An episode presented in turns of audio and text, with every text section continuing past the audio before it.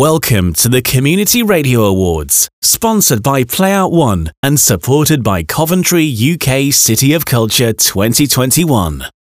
Speech and Journalism of the Year, sponsored by Radio Today. Down on the Farm, Spark Sunderland. Nothing marks the car quarry now. Just raised earth like the hummock of a grave, a headstone of trees, wind written epitaphs running in their leaves. Filled in years ago, but still, I can't help standing at its edge, where the ground once gave to an elephant's graveyard of cars, a motorway pile up in the corner of the field.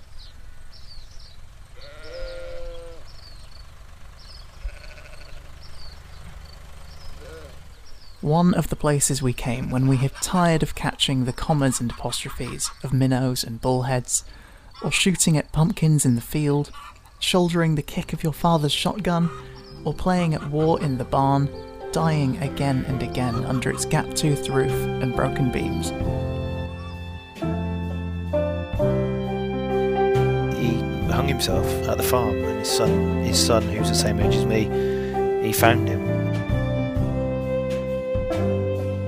Man, you're a hurry, you rushed off your feet, chasing a deadline with targets to meet.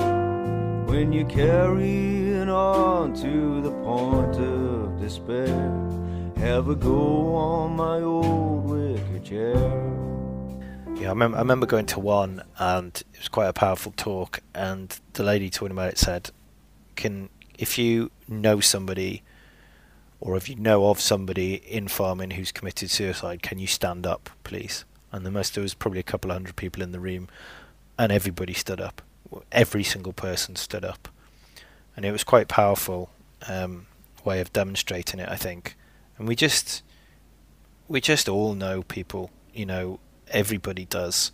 It's, it, I shouldn't say it's common, but it, it just is, you know. And I, th- you know, I guess there's lots of factors, you know, as I mentioned, the isolation and the loneliness that can be a factor.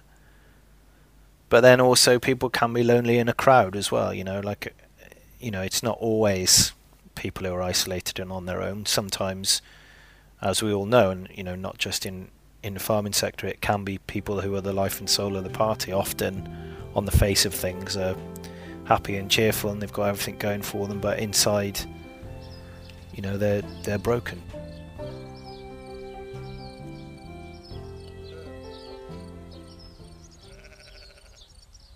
Where we lost ourselves in the hours before dark, year on year, until that day, when life put on the brakes and pitched you, without notice, through the windscreen of your youth.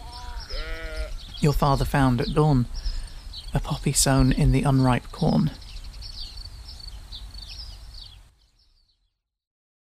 It was just before Christmas, not this Christmas that's got just gone, the one before.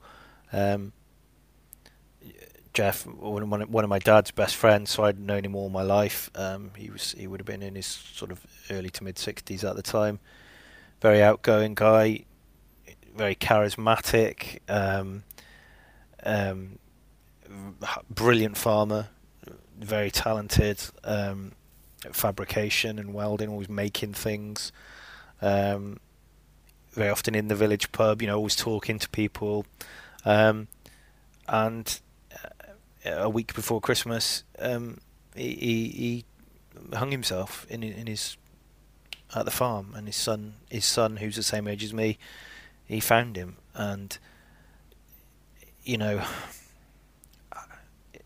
that sent an absolute shockwave through our entire area and community, and you know I think it's been hard for people to come to terms with, not just his immediate family and kind of best friends, but the whole area really, because he was just someone who you wouldn't ever have thought of would do that, and incredibly upsetting for my dad and for well, I'd know for me as well. You know, I'd known him all my life, and his son organised um, an event um, last year, about a year ago now, just before the lockdown.